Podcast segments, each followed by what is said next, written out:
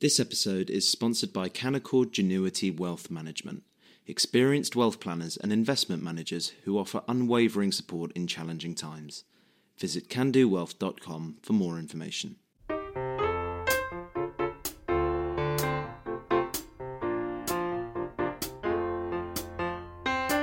Hello and welcome to a special Saturday edition of Coffee House Shots. Is Rishi Sunak going soft on China? This week, the Prime Minister gave his first big foreign policy speech, and he used a phrase that rang alarm bells robust pragmatism. There's also a question as to how the UK government will define China. The China hawks uh, want, in the updated integrated review, the phrase systemic threat to be used. At the moment, it is viewed as a systemic challenge. To discuss, I'm joined by the host and producer of the Chinese Whispers podcast, Cindy Yu, James Forsyth, and Fraser Nelson. Fraser, can you just kick us off? What do you think is the perception of Rishi Sunak on foreign affairs? In many ways, it's the place area where we know his views the least, coming as a chancellor. The perception is that he doesn't have any views on foreign affairs, not really. That he struggles to get enthusiastic about it. You show him a, a budget that doesn't add up and he goes bananas, but you show him the rest of the world and he struggles to get excited about, for example, the Northern Ireland Protocol, Russia, China. Not that he doesn't care about these things, but they don't particularly stir him in the way that they stir other people. Now, you get politicians who are simply like that. You get, like Woodrow Wilson, for example, was a Princeton academic who, when he became a president of America, remarked it would be a great irony of fate if his presidency would have to be taken up with foreign affairs. Well, the First World War kind of demonstrated that it was. But uh, I think if you look at what Rishi Sunak has said previously, his work, he hasn't really been somebody where Britain's wider place in the world has tended to be a great part of his thoughts. Now, rightly or wrongly, he is regarded as a kind of a numbers man who will want to look at the logical case for everything. He'll want to see scenarios, planning how much will they cost, will they add up, what should they do. So, when it comes, for example, to defence spending, this is the big question. Will he be committed to Britain spending a lot more, or will he perhaps lower defence spending, not being as keen as Boris? Boris Johnson was a classicist who liked to tell great stories of heroism, etc. You know, he loved to have his overarching view of the world. And the perception of Rishi Sunak is that he doesn't. Now, this has been mainly expressed with the language of China. We know that Liz Truss was quite hawkish in China. Quite a few Tories are hawkish in China. In fact, Liz Truss was talking about closing that funny China Foreign Centre, much to your chagrin, Cindy. What was it called again? The Great Britain China Centre. Yeah, basically, she was one for seeing yellow peril everywhere. Like if there were two or three Chinese folk together, the probably well, odds are they were up to no good and should be shut down. Now, I don't want to see that's too much of a caricature of Liz Truss. I mean, it wasn't run by Chinese, but yeah. but broadly speaking, that was the impression she gave, wasn't it? That she thought it had China it, in the name. Yeah, it was probably uh, probably up to no good, and she'd close it. Right, you're lucky your podcast survived, Cindy. It might not have very much longer. Though the Foreign Secretary is a big fan of your podcast. Before we keep going, the Foreign Secretary is on record Thanks, saying James. it's the most, or acknowledging it is the most. Inter- but this, of course, this is a problem if you're studying China because how are you supposed to get any sort of expertise together if you're regarded as fifth columnists? But the thing is, that was Liz Truss, but it is absolutely not Rishi Sunak. So he is steering well clear of the hawkish language that had been used to describe China, the more hawkish language. I'm not saying that he thinks that Xi Jinping is the future of life, love, and democracy. He just isn't as keen to pronounce China as the mortal enemy of the West in the way that Liz Truss was. And as you probably guessed, I'm slightly more sympathetic to his view of the world. At this point, I was going to go to Cindy, but James, your face is so interesting right now. I'm going to bring you in. The reason I was making face was thought the Mansion House speech talked about kind of ever greater authoritarianism in China, obviously delivered at the time when the COVID protests were at their peak, and the Chinese authorities do seem to have successfully, by sheer display of force, repressed those. On China, I think there are three things we should think about. The first is, as Fraser says, our lack of knowledge, which worries me, which is, you know, if 50 years ago we'd left this office, you couldn't have walked more than 50 yards without bumping into someone who was a Kremlinologist. You could walk quite a long way from this office before you bump into someone who, once you've left this office in Cindy's company, someone who understands the power structures of the Chinese Communist Party, who's in, who's out, you know, who President Xi's rivals are, all of those things. The second thing I think everyone needs to realize is that how the West handles China will depend on how aligned the West is in the way that it deals with China. And I think that, you know, two developments this week I think are significant. One is the Canadian review of, of, their foreign policy posture, which again suggests that the US, Canada, the UK, and Australia are all lining up in a very similar place in terms of the relationship with China. That is very important. But perhaps even more important than that is the fact that Japan is going to raise its defense spending to 2% of GDP by 2027. Japan has basically operated an informal cap of 1% of GDP on defense spending, essentially. And if Japan is going to start spending seriously more on defense, that is going to shift the balance of power in the Indo Pacific. And it's of particular relevance to the UK because the UK already has a close defense relationship with Japan, developing kind of joint fighter aircraft together and the like.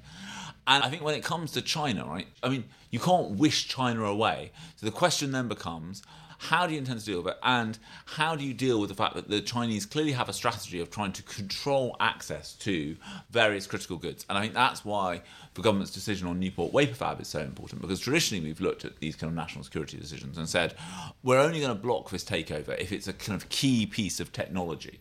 What the Newport Wafer Fab decision shows is that you're going to say, look, we get that semiconductor chips, even ones that are not at the most cutting edge of technology, are a vital resource in today's world, and we're not going to let Chinese owned firms with their, their, particular relationship to the Chinese state develop an ability to control global supplies of them.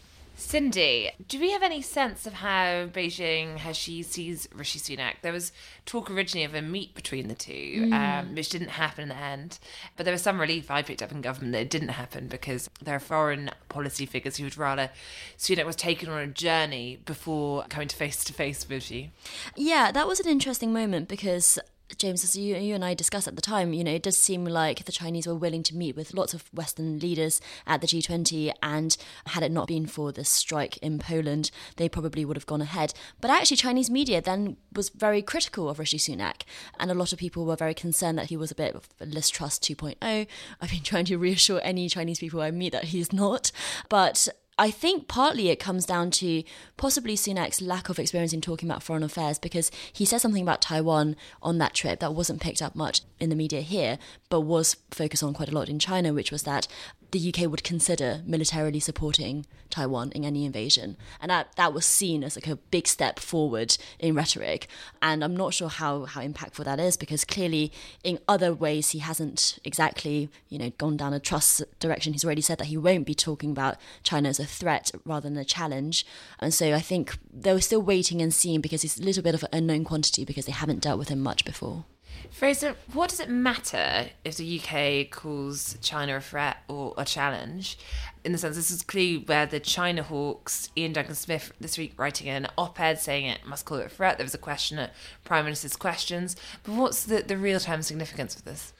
Well, it's a very good question. When Britain described Russia as a strategic threat, certainly that ought to have had implications. From that moment on, we should have, for example, have been thinking about arming Ukraine and the rest of it. It was rather a matter of regret to the defence establishment that this didn't happen. They were thinking, what's the point in declaring Russia to be a threat if we're not going to ever do something about it? They certainly believe that words should be followed up with actions, and that if a country is officially recognised as a threat, then there needs to be tools on the ground, even boots on the ground, working out what that threat might do and how to counter it. So if you officially regard China as a threat, then that implies you're also going to do something about it. You need to be actively treating China as a threat. So I don't think these words are empty. I think they ought to be used very carefully. And I think they absolutely ought to be followed up with action. That's why I think you can call China a headache, you can call it a whole bunch of things. But if you were to say it is a major military threat to Britain, then that would have implications you'd have to, to follow through on. And I don't think it fits that criteria, which is why I wouldn't use that word. Maybe you would, though, James. I think China is a different kind of threat in that I think the challenge with China is that China is trying to, you know, I mean, they're very explicit. This is made in China strategy. They are trying to gain a position of dominance in the industries of the future, and then their economic strength will then be reflected in geopolitical realities.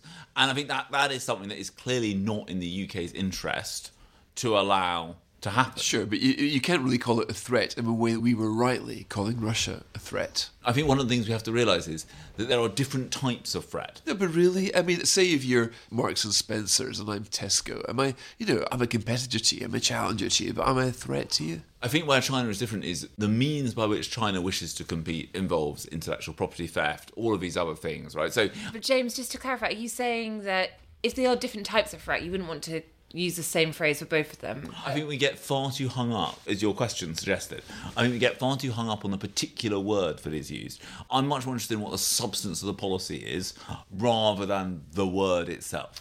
Cindy, do you think there would be a kickback in China if, if there was to be a change in how the country was described? Yeah, I think there would be. But I mean, that's not a reason not to do anything, first of all. But I think it is interesting to think about the Chinese reaction. For example, Rishi Sunak has said that he will ban Confucius Institutes, these kind of embedded Chinese funded organizations teaching mainly language but also culture and history of China with a CCP spin. Do you think he was right to do that, by the way, Cindy? Well, so one of the concerns that some people in the China field have is that that would lead to China retaliating by closing the British Council in China. It wouldn't be a fair retaliation, it wouldn't be equivalent retaliation because the British Council is not what the Confucius Institutes are like, but it would not be beyond the Chinese to do that. And so the question then becomes do we really want to lose our soft power in China and for what gain, whether or not that is worthwhile. And so when it comes to designating China a threat, you mean look at the sanctions that have been levied on people like Iain Duncan Smith, who we've mentioned, and other MPs. That actually came in response to Western sanctions on Chinese officials. So of course you can debate about the moral equivalence of all of this stuff, but the Chinese are, have been known to retaliate like for like, and they don't shy away from that. And on the threat question, I'm off the Charlie Charles Parton School of Thought on this, which and he's a fellow at RUSI, having been a diplomat in Beijing for decades, and he believes that you know we can think China is a threat without formally declaring that. What is the point of writing that down in black and white in an integrated review? We can all operate on a similar basis, as James says, there's a different sort of challenge to Russia, but why make a big song and dance about it unless you know what you're going to do about it? And so that's where the actual policies like banning Newport wafer fabs acquisition and that kind of stuff really comes into more effective play. And finally, Fraser, do you think this parliamentary Tory party is going to be able to adapt to a leader who wants to be lower on the rhetoric, but ultimately quietly get on with a robust approach through actions? Yeah, of course. There's always been a debate about China, about how, how to treat Huawei, what to do about the Confucius centers, etc. And I think that debate will continue. But if you are looking for a a leader who will see China as the big threat facing Britain, the the great geopolitical adversary, you're not going to find that in Rishi Sunak.